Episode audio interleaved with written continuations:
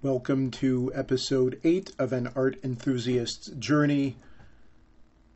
So, this episode is about one of my own paintings. I don't really like that. I'm not really comfortable doing an episode about my own work. It feels a little too self aggrandizing. But so many people who have seen the piece have asked me to do a podcast about it that I feel almost obligated at this point. And the piece is terrible, by the way. I'm a novice painter at best, and this was one of my first several pieces. It's an eye catching piece, and I think it features a good combination of colors, but it's just so sloppy and full of terrible errors. Okay?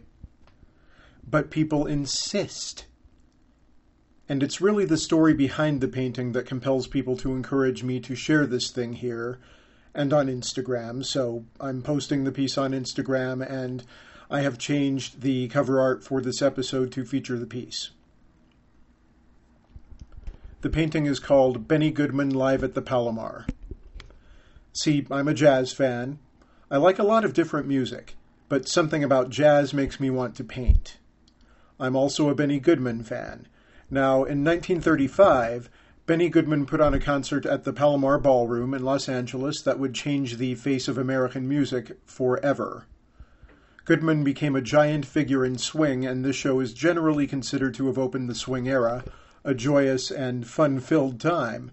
I had wanted to do a painting about it for a while, but again, I was so new that I didn't really know what I wanted to produce. I knew I wanted it to be abstract, and to reflect the mood that I felt was likely pervasive at the concert.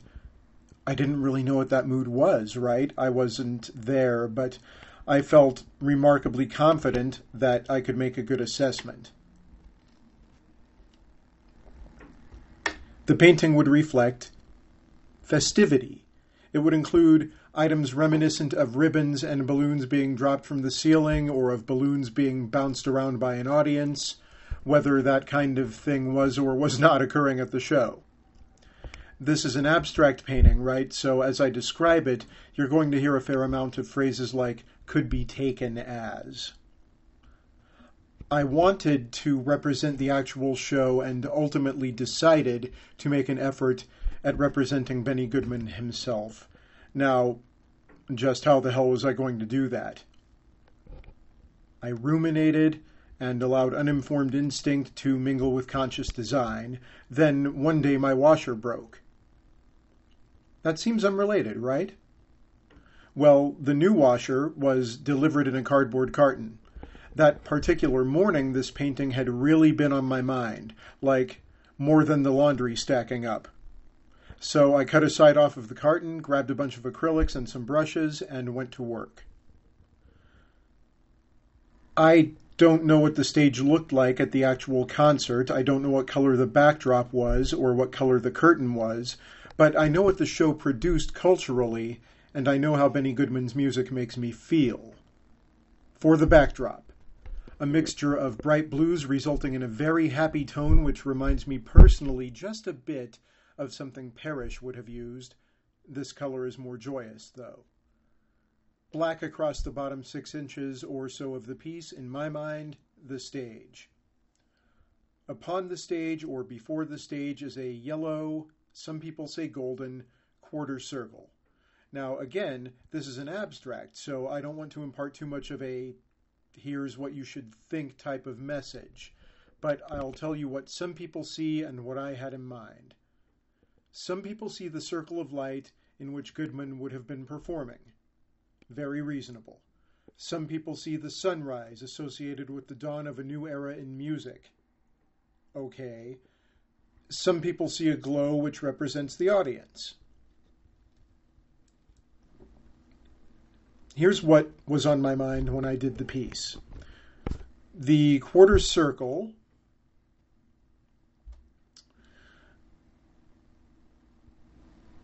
does represent the sun in a way.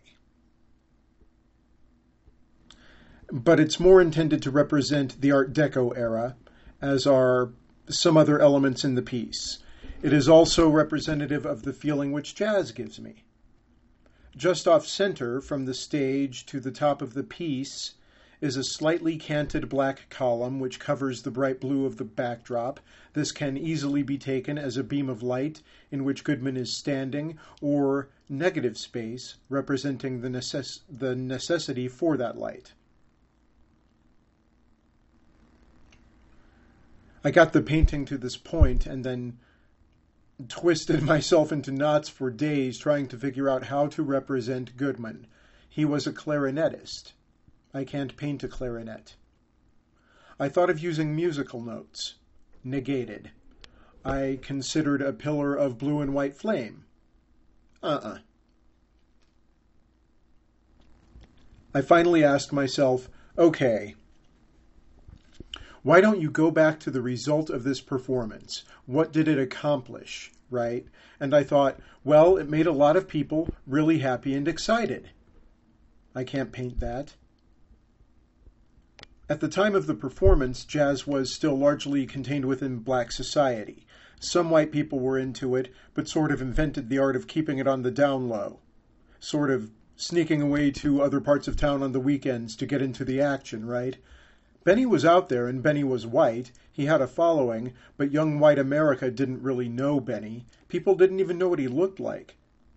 But after these shows, everybody knew Benny and jazz. I can't paint that. Okay. Benny Goodman and his band received a bunch of square people at the show and transformed them overnight into hip people. Yeah, I can paint that. So in this piece, Benny Goodman is represented by an area or element known as the rearrangement of squares. And that's Benny Goodman live at the Palomar. Thanks for listening.